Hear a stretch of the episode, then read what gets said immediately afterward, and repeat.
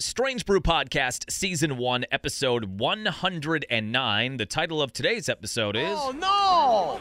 We suck again! Ugly. We were talking on Friday's podcast about wanting to see some progression. Even if it didn't mean a win, which you hoped it would, we needed to see some steps forward. I don't know that we saw any, really. The numbers for Jordan Love weren't bad. Two touchdowns, one pick, but all of those could have been interceptions. The two touchdowns easily could have been interceptions or turnover on downs. I don't know that we saw a whole lot. And to me, the question now, six games into this year, and we're not going to have an answer really until the end of the year, I guess, is are these growing pains or are they just pains? Because if they're growing pains and they're going to take their lumps and they're going to learn from this and the muscle memory and they're not going to make these mistakes again, if they're going to learn and progress, that's fine. If these are just pains and Love isn't the guy and LaFleur isn't the guy and maybe Gutey isn't the guy, that's what we have to figure out. Are these growing pains or are they just pains? We'll break it all down. Ugly afternoon in Denver against one of the worst teams in the NFL. We may be the worst team in the NFL. Meanwhile, the Badgers. How about that? Little comeback win against Bret Bielema in Illinois. Looked dead to rights the first three quarters of that game. Do the Badgers have a quarterback? Braedyn Locke started to turn it on, started to gain some confidence. He's got a hell of an arm. Dropped one in the bucket to Skyler Bell. Touchdown pass to an offensive lineman. Phil Longo getting creative. Braelon Allen his best game in about a year and a half.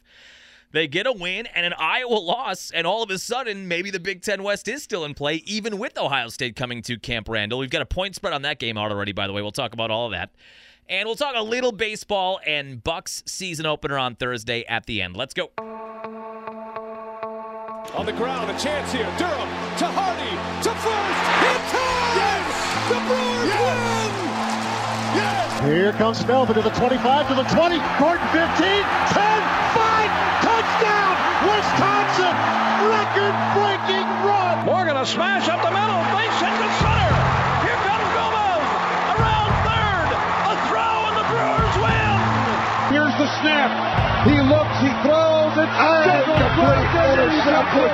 And there is your Super Bowl dagger. Booker the drive, gets inside, leans in, knocked away and stolen by Holiday. Phoenix has to foul, and a pinnacle ball throws it down. Swinging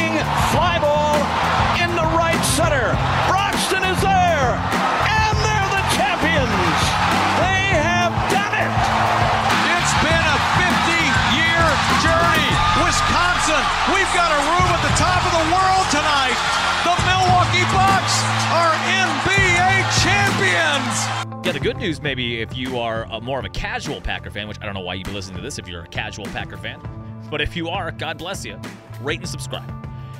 But if you are, you could be spending your Sundays in a lot of different ways now. You could move toward just getting some chores done and having it on in the radio in the background instead of sitting there and watching and living and dying with every play. You could move to that. You could totally tune them out. I'm pretty sure our December and January Sundays are not going to be hindered at all.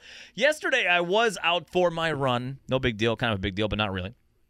I was out for a run. We were doing some choring around the house yesterday and in the backyard and some early season raking and may hopefully probably not the last lawn cutting of the year. Lawns are actually looking good now. If you live in southeastern Wisconsin, it was such a dry summer. The lawn looked like a disaster and I kind of became sort of a lawn guy during the pandemic when there was nothing else to do it just looked rough. And we had a bunch of trees taken out and then no rain and the different dynamic in the background in the backyard with the shade with no trees and all that kind of stuff. It just looked bad. We've had these good soaking rains now. I cut the backyard yesterday before the Packer game. I went out there and looked afterwards with the lines and everything. Kind of looked good. It's October, it's almost November, but it looked good. We did a lot of that, and then I just snuck in a quick half hour run before the Packer game, and it was beautiful outside. The crisp fall air.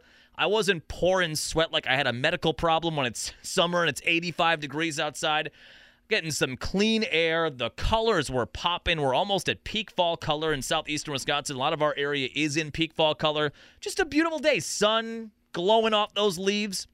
And I looked at my watch and I thought, I feel great. My legs feel good. It's cold outside. I could go for another hour, but it's 3:15. Packers play in 10 minutes. All right, let's make our way back. Let's loop around through the neighborhood and get back for the Packer game. And then about 25-ish minutes into that Packer game, I thought, why did I do that? I could have done something good for my health, my mental health as well as my physical health, and now I'm sitting here inside watching this crap.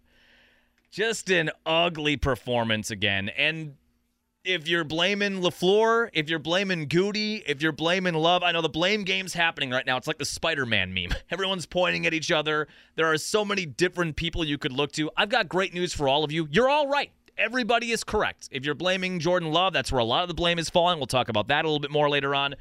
That's fine. He looked not good again yesterday. The raw numbers, I think it was technically his best quarterback rating. Let's go back and look at the game log here for Jordan Love. He had a quarterback rating of 123 in week one. Remember that? Beating the brakes off the Bears and three touchdown, no pick performance. Then he had three TDs, no picks against Atlanta, quarterback rating of 113. That went down to 67 in, against New Orleans, but you had the fourth quarter comeback, 69.9, nice against Detroit. 32, a gentleman's 32 against Vegas. It was a 91 QB rating against the Broncos. That's his best quarterback rating in a game since week two. You could easily make a case, though. The two touchdown passes, one was underthrown to Romeo Doubs, and that was fail Mary PTSD. Luckily, the right call was made there. Gene Steratore, when they came back from commercial break from the clouds, with just an all time terrible take that basically no official on Twitter or anybody that had former officiating in the NFL or college football experience, basically, they all said they didn't know where that came from. Remember, they came back and Steratore on that dual catch said, well, technically, the Bronco cornerback had his two feet down before Romeo Doubs had his two feet down. I've watched football my entire life, 40 years, every Sunday, every Saturday. I have never heard of that. I've never heard of that.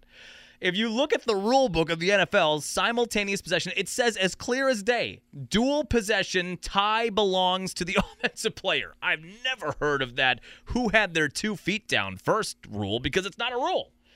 Gene Steratore. Kevin Harlan, you could tell too during the broadcast. After Gene went on and on and on about that, there was a little bit of a break, a dot, dot, dot of uh, an audible ellipses. And then Kevin Harlan said something to the effect of, well, that's definitely a take.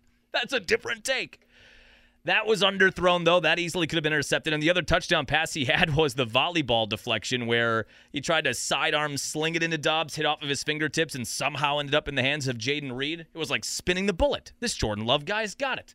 Nobody's thinking two moves Eddie. He's playing chess. Instead of throwing it to the receiver I intended to, bounce it up his fingertips, find somebody else in the back of the end zone. Well, you could have easily had another horrific zero touchdown, three pick game like he had against Vegas. But there's not a lot to like about any of this. The personnel on the field, the injuries are piling up again, more injuries yesterday. Let's start with Matt LaFleur, though. If you had to blame one person, and I know, like I just said, you could point the finger at anybody and feel like you've got a valid case or an argument why it's Gutey's fault, why it's Love's fault, why it's LaFleur's fault, whatever. Matt LaFleur, he is not a motivator of men. I think we we know that now about Matt LaFleur. That's not to say he can't be a good NFL coach. If you're a good schemer, good play caller, he just doesn't seem to have that Dan Campbell factor, that it factor, that Sean McVay factor where guys are going to fall on the sword for him. They get revved up for him. I don't know that he has that. Clearly, the last three or four or five weeks, they're just they don't they don't do anything in the first half. They don't show up in the first half. It's lukewarm at best. You know what this team looks like in the first half of games? When you have leftovers in your fridge and you're putting them in the microwave to heat them up, and you put it in for a minute or two and you take it out and you just want to eat and be on with your day, and the top part of whatever you're reheating is hot, and then you put your finger on it or whatever, and the middle part is still kind of cold. But if you stir it, if you just stir it, some of that warm top will meld with the middle and it'll be good enough because you don't want to put it back into the microwave and wait another minute or two. You just want to eat. And then you sit down and two bites in, you think, oh, I should have heated this up more. I should have put it back in. That's what this team looks like in the first half of games. They're just lukewarm, reheated leftovers. Nothing under their legs, no rhythm whatsoever, no sense of urgency, and it's every week. And they asked him about it. Hey, guess who took accountability? I bet you'll never guess who took accountability.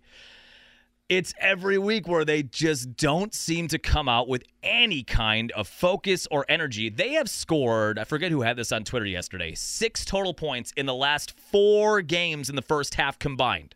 The last four first halves combined six points. And we're talking about a Bronco defense that is the worst or one of the worst in the entire National Football League. And they scored a fat zero against them in the first half, down nine to nothing at halftime. Just couldn't move the ball. We're not crisp at all. And they asked LaFleur about that, and they said, What kind of adjustments did you make?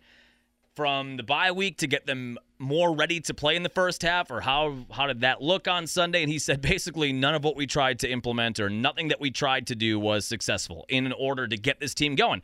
They did play better in the second half. Still not very good, but they did play better in the second half. Nowhere to go but up.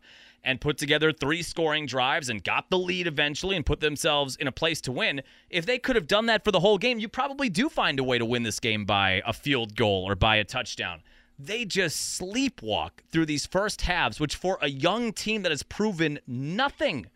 I think we talked about that after maybe the Lions game or even the Vegas game.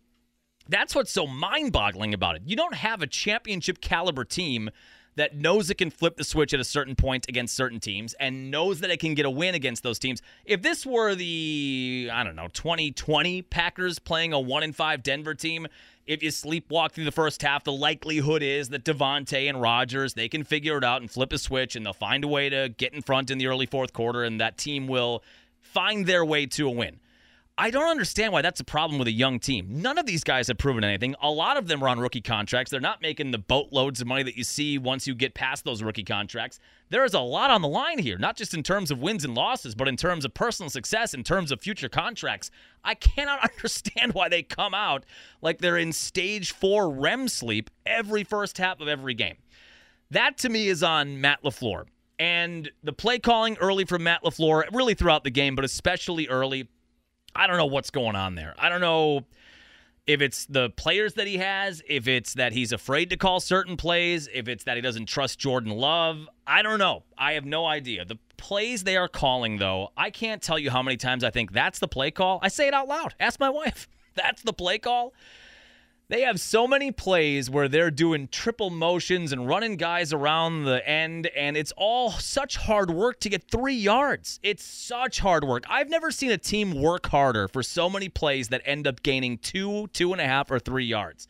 The play calling is a mess. You remember at the beginning of the year, I said stupidly, and a lot of people said this. You know what will be fun about this year? Fun. I use the word fun. You know what will be fun about this year? We're finally going to get to see the Matt LaFleur offense because we know Aaron Rodgers audible out of a ton of stuff, and there are a lot of RPOs, run pass options, mom, where the quarterback can decide at the line of scrimmage are we going to run or are we going to pass? A lot of the options belong to Rodgers, and Rodgers, because of the Hall of Fame credentials and the title and the Super Bowl MVP and all the four MVPs and all that stuff, he was given the keys to the car and allowed to make those changes. Coming into this year with no pedigree and no resume, you knew that Jordan Love was going to run the plays. Whatever play they called, Jordan Love was going to run that play. It wasn't going to be like Aaron Rodgers where they were going to give him a million different options. They want to try to keep it as simple as possible, and you'd think, even though some of these play calls and the design of them, you've got the youngest team in the league. You think, why are we doing this? We're throwing it, we're pitching it out to our third string running back who's throwing it across the field to this guy. You don't have the personnel for that. You don't have the leadership for that. You don't have the veterans to figure those kind of plays out. Either way, though, we figured coming into this year, we would actually see the Matt LaFleur offense run in its purest form, in its simplest form. And through six weeks, maybe we're starting to find out why Aaron Rodgers was audibling out of all these different types of sets and why Aaron Rodgers was covering up some of those ills. Even bad Aaron Rodgers last year and the team was bad and it just wasn't a team that was going anywhere. Maybe he even covered it up then. Because the more we see this Matt LaFleur offense, if they're just running it to a T and they're running the plays that are being called for them, you got to scratch your head at some of these calls. And that combined with how slowly they come out, that to me points directly to Matt LaFleur. If you made me, and I realize again, you could make a case for any of these people being an issue the quarterback, the GM, the coach.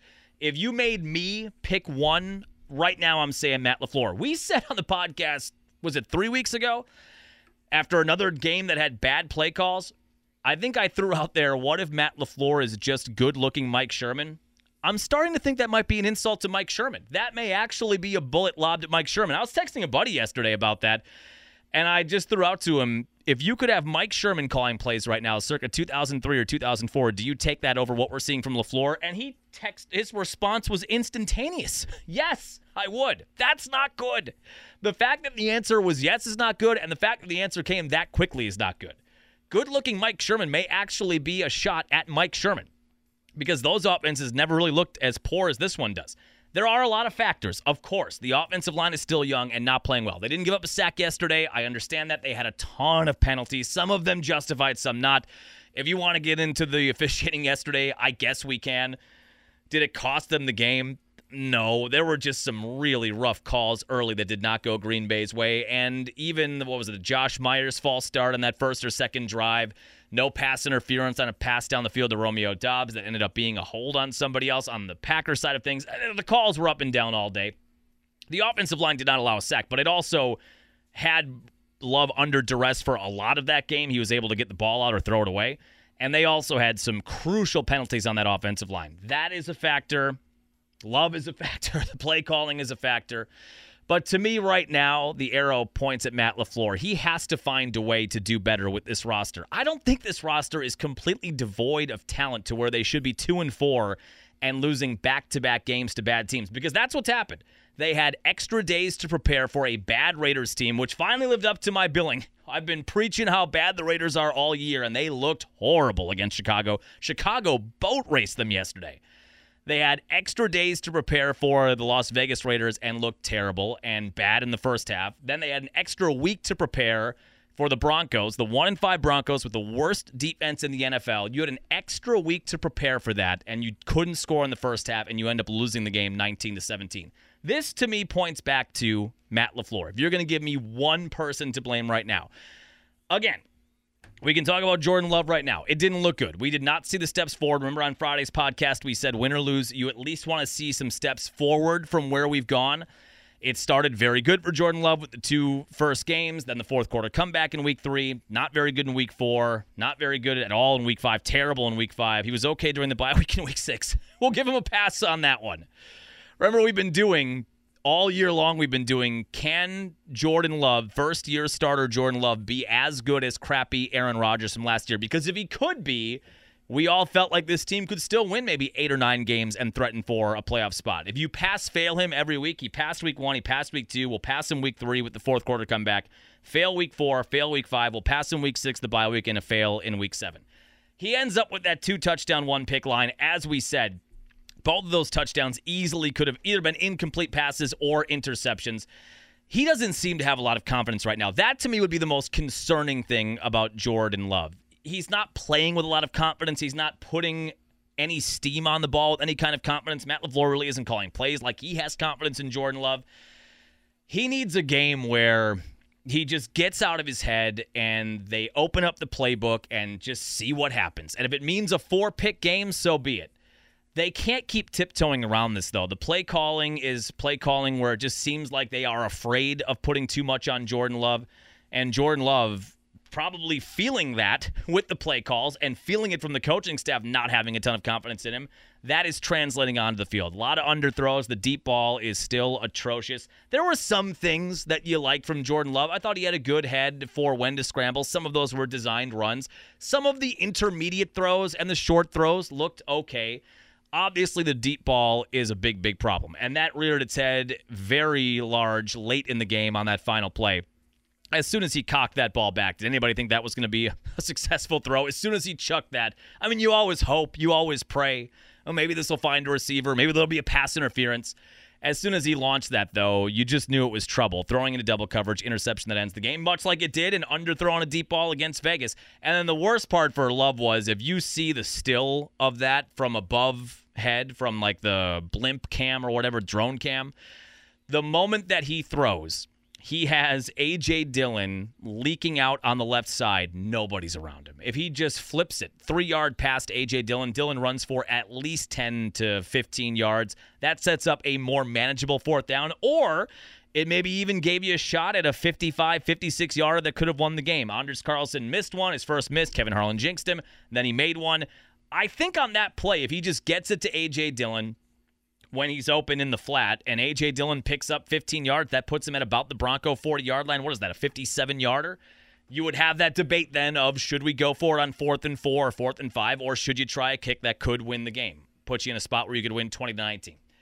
He just didn't see it, and he was thinking deep ball the entire time there, and you didn't have to have it at that moment on third and 20. Now, you would have had to have it if it was incomplete or whatever it was. You would have had to have it on that final down, but there was no reason to throw it, underthrow it, first of all, into double coverage like that late in the game.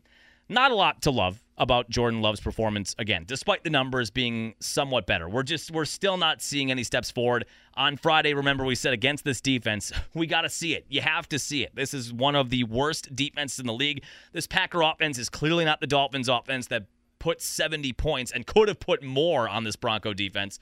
But the Bronco defense is 31st or 30th or 32nd in basically every metric. And the fact that we didn't even see a half step forward for Jordan Love from where he came against Vegas even though the numbers were better, is a tad concerning. It's a tad concerning. And that's what you're seeing a lot of on Packer Twitter right now. I think I blame LaFleur, like we just said, if I had to pick one person, Gutey, LaFleur, or Love.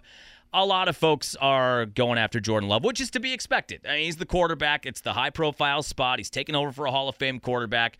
Look good early in the year. That has tailed off significantly. And this is what's going to happen in the social media era that we live in where fans can really air their grievances this that's what's going to happen. It seems most of Twitter, Packer Twitter, Packer Facebook, or whatever, seem to be saying we've got to move on from Jordan Love. Now they're not going to do that. I still want to see the full year from Jordan Love. If you have decided that Jordan Love is not the guy, and based on what you've seen in six games, plus a couple of starts and the little cup of coffee he had against Philly last year, if you have decided at this point that you've seen enough and you're done with them, fine.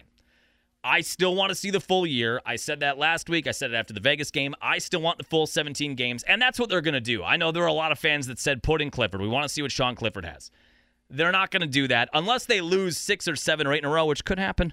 Then maybe the final two weeks or the final week of the regular season, if this team is sitting on three or four wins or five wins and it's week 17 or week 18 or whatever it is now, maybe you see Clifford then. But they have so much money and the draft capital and the decision to get go move on from Aaron Rodgers and go to this guy. They've got so much invested in Jordan Love. They are not going to put Clifford in in whatever it is. Week 8 is that what's coming up? They're not going to put Clifford in in week 8 barring injury. They're not going to put him in in week 10. They're not going to put him in in week 13. I understand that given what we saw yesterday and given what we saw against Vegas and given what we saw against Detroit and basically every game since that New Orleans comeback, I can certainly understand why fans want to see if there's anything there with Sean Clifford.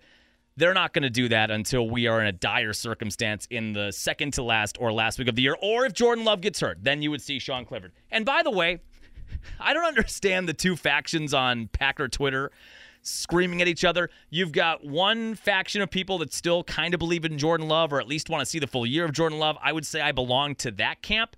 And then you've got the camp that is decisively saying Jordan Love stinks. He's not the guy. At best, he's a backup. We want to see Clifford. We want to move up in the draft and get Caleb Williams or Drake Maye. And you've got these two fan bases arguing. I don't understand why. If Jordan Love is good, that's good. These are two Packer fans. These are two groups of Packer fans. I assume that two groups of Packer fans, although they may disagree on who's the guy to get them there, I assume both of those groups of people want to see the Packers win. They want to see the Packers in the playoffs. They want to see this team in Super Bowls and winning championships. The goal is the same. If Jordan Love is the guy, that's good for this team. That's why I didn't understand people early in the year, even when Love was playing well. I didn't quite understand that fan base trying to pick it apart and saying, well, he missed this past year and he missed this past year, and I don't think he's the guy. Jordan Love being the guy is the best case scenario for this team. I don't know how clearly I can say that. But I will also say if he's not the guy and they put Clifford in, I have no problem being wrong and saying Sean Clifford is the guy. That's also good.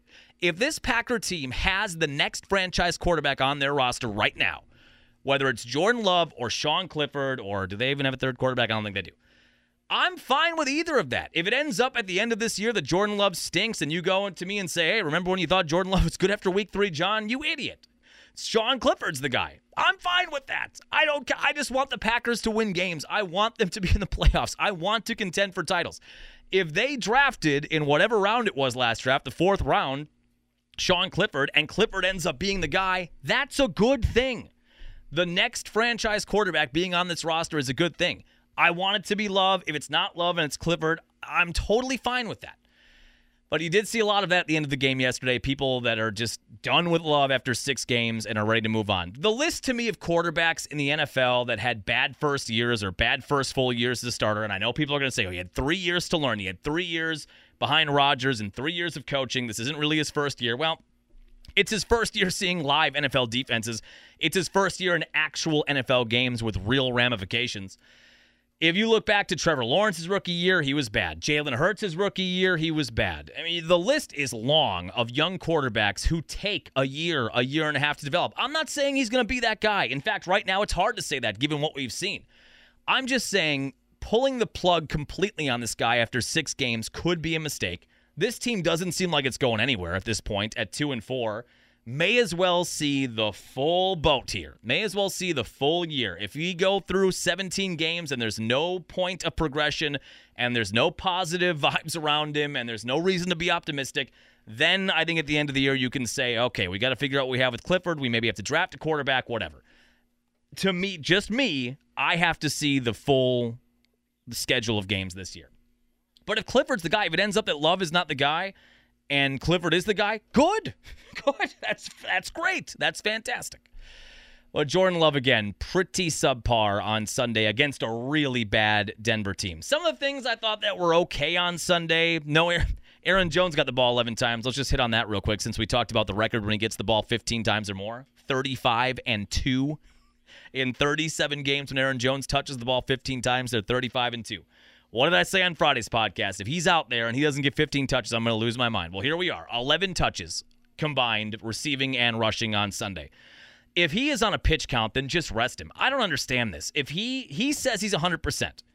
Now, maybe that's just player mentality and saying, all right, if I'm out there, I'm 100%. If he is not 100% with a soft tissue injury like a hamstring injury, then don't play him. I, I, don't understand this. If he is not good enough to be out there right now and get him the ball 15 times to put yourself in a position to win, then don't have him out there. 11 touches, again, under 15 for Aaron Jones on Sunday. If he has four more touches in a game they lost by two points, if he has four more touches and one of those is a game breaker where he picks up 30 plus yards, they may win that game. He had less than 15 touches. AJ Dillon, he had 15 carries. I thought he actually ran harder and better than he has all year. He had 60 yards on the ground, he had 30 yards receiving. That reception he had on the final drive, I thought that was going to set up a potential game winning field goal. He had that nice catch over the middle and was able to run it into Bronco territory. I thought he ran pretty hard. It's been a lackluster year for A.J. Dillon for the most part, and on Sunday, that was the best he has looked to me so far in 2023. What else was there a little silver lining on? Not a much. Not not much. Romeo Doubs did fight for that touchdown reception. That was good. Let's just click on the box score here. The defense. Uh, I mean, they gave up 19 points. I feel like we're a broken record at this point with the defense. They gave up 17 points against the Raiders. You should win a game in the NFL where your defense gives up 17 points. They gave up 19 points to the Broncos. You should win a game against a team with the worst defense in the league if you only give up 19 points. This offense should be able to score 20 plus points against the worst defense in the league. The most frustrating defensive sequence to me on Sunday was after the Packers got the lead and they got up 17 to 16 with what, 5 minutes left. Then that drive was the softest drive of the day. That was a 10 ply drive. That was a baby food soft drive from Joe Barry. Joe Barry played defense and schemed up defense on that drive like they were up by 10 points and they were okay with giving up a field goal. It made no sense. Overall, the raw numbers you give up 19 points. What did they give up on the ground? 145 yards, six yards of carry. Not good.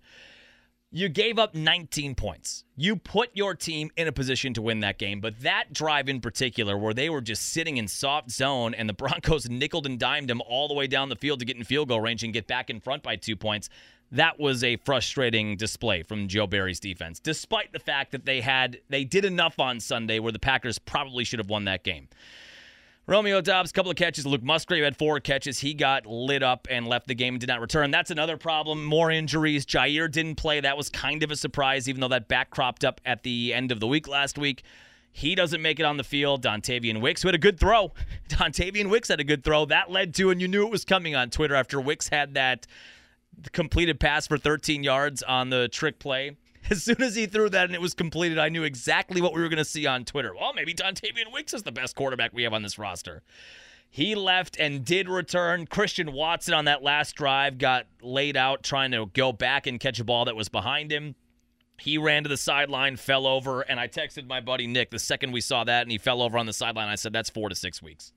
That to me, Christian Watson's one of those guys where so far in his career, anytime he goes down, anytime he leaves the field, you feel like that's two to three weeks minimum. That looked like a four to six week fall over by Christian Watson on the sideline. Anything else you really liked from Sunday? Not a ton. Isaiah McDuffie had 10 tackles. I don't know. Not a whole lot to glean from a game where you were taking out a team that's one and five with the worst defense in the league and you still ended up losing that game. Now you look to Minnesota, and I guess at this point in the year, at two and four, you're just hoping to see something, some type of progression at any point this year. I will say we talked on the podcast, maybe it was the bye week where we were comparing Love to Rodgers from 08 and this team to the team from 08, that last transition year that we really had where they were moving on from a Hall of Fame quarterback to a younger quarterback. And we did that little apples to oranges comparison because the rosters aren't the same, the teams aren't the same, the coaching isn't the same.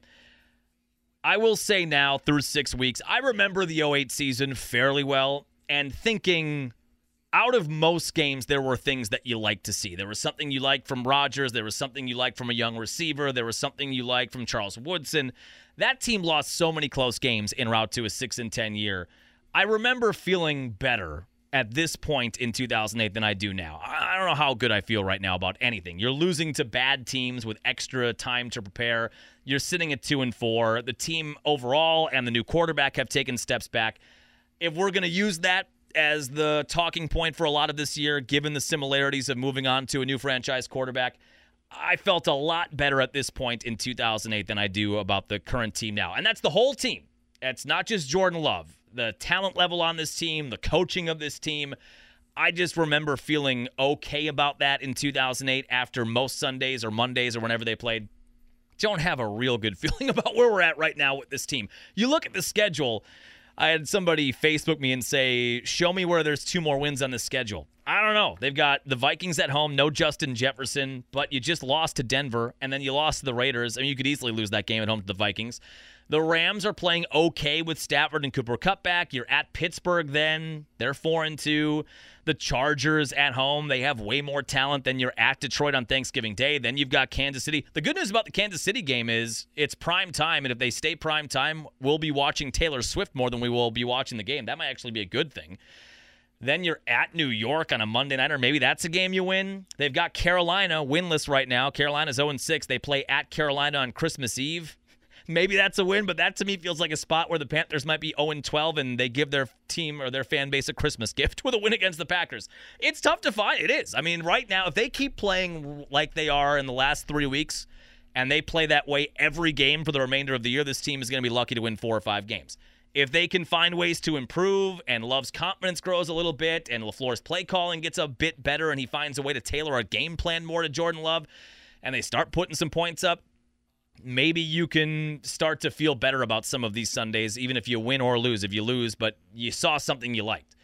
It is tough right now to watch this team, A, and then B, to look at the schedule and find any way that they could get to seven or eight wins or anything close to that. It's tough to find two more wins on the schedule. They get set for the Vikings at Lambeau this coming Sunday. That'll be a noon kickoff. We got a lot of noon kickoffs. If you're a noon kickoff person, There's a lot of them on the way. The next four weeks in a row are all noon kickoffs. Back to back at Lambeau, then in Pittsburgh, then back at Lambeau against the Los Angeles Chargers on November 19th.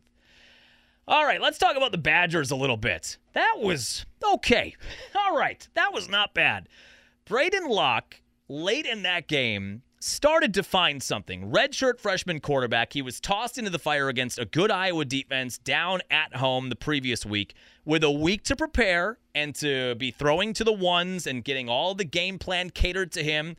It wasn't great early, but this team found its footing. They were down 21 to 7. They were on the verge of losing for the second straight year to Bret Bielema. By the way, Bret Bielema, it's a bold choice to wear orange, my man. That's a bold choice. He was wearing an orange tarp on the sideline. Illinois' colors are orange and navy blue. Navy blue is a much slimmer color. I would think you want darks, buddy. You want to wear darks. But it was 21 to 7 Illinois. Third quarter looked like it was going to be another bad loss and all of a sudden the defense started to make some plays and Braedyn Locke started to complete some throws. Locke's got a hell of an arm. And to the point where it's almost too much of an arm. He has to find a bit more touch he'll be launching rockets in there on five or six yard passes or eight yard intermediate routes. He's going to need to develop some touch, but he has a great arm. You feel like he can basically throw it as deep or as far as he needs to. He completed some passes. They got Braelon Allen the ball more consistently. Braelon Allen had his best game probably in a year and a half. And maybe Phil Longo learned something about that on Saturday. Maybe he figured out, okay, in the Big Ten, with a back like this, he's our best player. We need to get him the ball more in easier down and distance and get him the ball in between the tackles. He used Allen smartly on Saturday, and Allen had his best game all year and probably his best game in the last two years 29 carries, 145 yards, and a touchdown. And that opened things up for Locke. Once they established that ground game and Allen was bowling people over, no coincidence that in the late third quarter, early fourth quarter, the passing lanes got a little wider and Locke's got a good arm and he started finding his guys. Touchdown pass to Will Pauling, where Pauling went up and got that ball. Love what we're seeing from Will Pauling, the transfer from Cincinnati. Seven catches, 95 yards, and that touchdown on Saturday. CJ Williams made a couple of nice catches. And Skyler Bell, that final drive, Bell's had the dropsies. He's had three of them this year that should have been easy deep touchdown passes from Tanner Mordecai that he's dropped. They had on that final drive an over the shoulder 30 yard throw. Locke dropped it in the bucket, right in his breadbasket, and Bell made the catch, and that's what set them up inside the five yard line. Then, how about the stones on Phil Longo?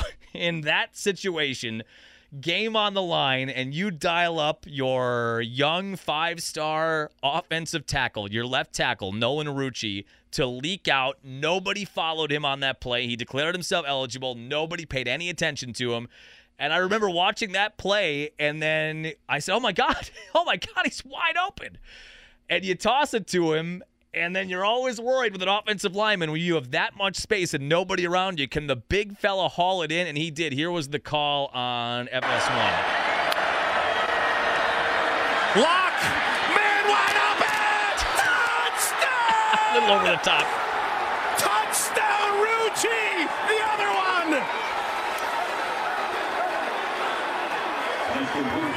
That's Nolan Rucci, folks. That's Overall, I did not like that broadcasting crew on Saturday, and a part of that was probably because the Badgers were playing bad for most of the day. That call I love, though. I enjoyed that call. For the most part, that broadcast felt so over the top and so kind of Gus Johnson wannabe. And he called Braelon Allen Braylon Adams about six different times during the course of the game. Braelon Allen is the best skill player of both teams that entire afternoon. And you're getting his name wrong pretty consistently, like 30% of the time. But I did like that call. That was uh, a, a little enthusiasm. I don't mind it. Locke, Not in that second. Man wide open! Touchdown! Yeah, Locke had nice touch on that pass. They take that 25 21 lead. They get the stand then with about 25 or whatever it was, 26 seconds left. And you get a good rally win. This is a win that I feel like is a progressive step, even though it's against Illinois and that's still a team that you want to blow out by 20 points or whatever it is. Given how they looked early in that game, the way they came together, the way a redshirt freshman quarterback started to gain some confidence and his teammates got confidence in him, to rally on the road when you look deader than dead, outscore the Illini 18 to nothing in the fourth quarter, and to get a win like that, even though it's not the 55-7 win or the 45-10 win that we're no longer even waiting for. We're not like I said, I'm not waiting for that kind of a game anymore given what we've seen so far this year. And coming out of Saturday, there's no reason to think that that game is coming against anybody. Maybe it will. Northwestern, maybe? Maybe. Still, the way they rallied around each other, around a young quarterback, they made the plays and they got it done on the road. Those were encouraging steps. That was an encouraging game, a 25 to 21 win on Saturday. That gets them to 5 and 2. Now, I know on Friday's podcast we said this team is going nowhere, so it's probably best to get a look at all of these young quarterbacks that you have on your roster. Well, the Badgers win, and then Iowa somehow at home loses to Minnesota. Did you see the end of that game? It was a 12 to 10 game with a minute 20 left. Minnesota punting. Iowa runs the punt back for a touchdown, which is basically the game winner. There would have been time left. There was no chance Minnesota was getting down the field in a minute and five seconds against that Iowa defense to score a touchdown to win. That would have been the game winning punt return. The officials say that the Iowa returner called for a fair catch, so he couldn't advance the ball. When you look at the replay, he didn't call for a fair catch at all. He was waving his arms like an umpire signaling safe, and that just meant get away from the ball, get away from the ball. His hand was not over his head. I don't know how that call stood, or maybe you couldn't review it. That would have been a game winning punt return touchdown for Iowa because they called that he had said fair catch. It didn't count. They couldn't score, and Minnesota won 12 to 10. So all of a sudden, The Badgers are 5 and 2, 3 and 1 in conference. Iowa now has two conference losses. Now, you assume the Badgers are still going to lose to Ohio State, right? That would put the Badgers at two conference losses. And because Iowa has the tiebreaker, they would then be back in first place. But now you're in a spot where if you're the Badgers and you think Braedyn Locke could be the guy and he continues to get better and better and better as the weeks go by, if you lose to Ohio State, but then you're able to beat Indiana, Northwestern, Nebraska, and Minnesota, all Iowa would need to do then is lose one more game. And with how putrid their offense is, I guess that's not that far fetched. I know we wrote the Big Ten West Championship off the last time we talked with each other on Friday. And in a blink, the Badgers are back in first place, up by a game. And we'll see what they can do against Ohio State. They are 14 and a half point underdogs against Ohio State. That line is already out. It is Zach Heilprin had the stat. It would be the biggest home dog they've been in 32 years and tied for the sixth largest spread in Madison since 1989. It's actually less than I thought. I thought they'd be 20, 21, 22 point dogs. They are right now 14 and a half point underdogs. I think that it will get bigger the closer we get to Saturday. You're going to have the Badgers and unbeaten number 3 Ohio State in Madison prime time 6:30 Saturday night and Halloween weekend in Madison. Could something kooky happen? As Kramer would say, in Madison Saturday night with all the Halloween atmosphere and the party atmosphere. Could you imagine if Braedyn Locke beat number three Ohio State? Let's just live in that world for a split second. It's not going to happen. Still, though, there was a lot to like about Locke, a lot to like about how they utilized Allen, a lot to like about guys like Will Pauling and Skyler Bell coming out of Saturday's come from behind win for the Badgers against Bret Bielema. And you get some revenge for those guys that were on that team last year they lost at home to Illinois. Their head coach gets fired after that. Just a little revenge factor for some of those Badger players on Saturday as well. That was fun to watch. That was a nice conclusion to a Saturday evening. All right, and let's end on what do we have going on in the baseball playoffs? We have a game seven tonight. Rangers thumped the Astros in Houston. Nobody in the ALCS can win at home. The Rangers have won three games in Houston. Houston has won three games in Texas. If that holds, the Rangers will be on their way to the World Series tonight. We've got a game seven, everybody. Texas in Houston, a 7:03 first pitch tonight, and then my fighting Phils. I've got the Phillies' future to win the World Series at plus 120. That series was tied at two. Phillies got a win on Saturday. They are up 3 2. They've got two home games now to win one. Two home games in Philly with that raucous crowd to get one win, get back to the World Series and they could have a rematch with Houston. It might just be a rematch of what we saw in the World Series in 2022. That is early today, Game Six. It is Aaron Nola versus Merrill Kelly of Arizona, a 4:07 first pitch. But again, we've got money on the Phillies. Let's let's get that ticket punch to the World Series. You can't win the World Series unless you get to the World Series. Hopefully they get that done today. And the Bucks start on Thursday. The over/under on season wins. I don't think I'm going to touch, and that's rare for me. I basically bet the over on every season win total for the Brewers, for the Packers, for the Badgers, for the Bucks. Like we said on Friday's podcast, there is going to be a learning curve here, even now with a Hall of Fame guard and a Hall of Fame forward and Middleton as your third option there's going to be a stumbling block or two early in this year. Like I said on Friday, if they started 5 and 5 in their first 10 games while they're feeling things out under a first-year head coach, especially with the Terry Stotts drama we came off of last week, it wouldn't shock me if they stumble a bit out of the gate and are 5 and 5 or are 10 and 10 through their first 20 games.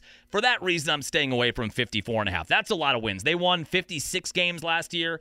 Over under is 54.5 right now with what is likely to be an uneven beginning to their year in October and November and probably part of December, I wouldn't expect this team to fully find their gear until late December, early January. And if you're betting on 54 and a half, they have to go what, 55 and 27? That's a lot of wins. You need a team to start quick if you've got the over on that. They would have to go 7 and 3 in their first 10 just to set the tone and get to a point where that's feasible. I think I'm staying away. I think any I'd have to bet the under. If I was being smart with my money, which I rarely am, I think I'd have to bet the under. And there's no fun in that. There's no reason to bet the under on your favorite team in any sport. Why would you do that, I guess? 54 and a half, though, is the season win total. They open with Philly on national TV, TNT, 6.30 on Thursday. That's the best news coming out of the Packer game on Sunday. Dame, Giannis, and the Bucks play on Thursday. We'll get back after on Friday. We'll be talking about that first game recap of the first Dame Giannis regular season game.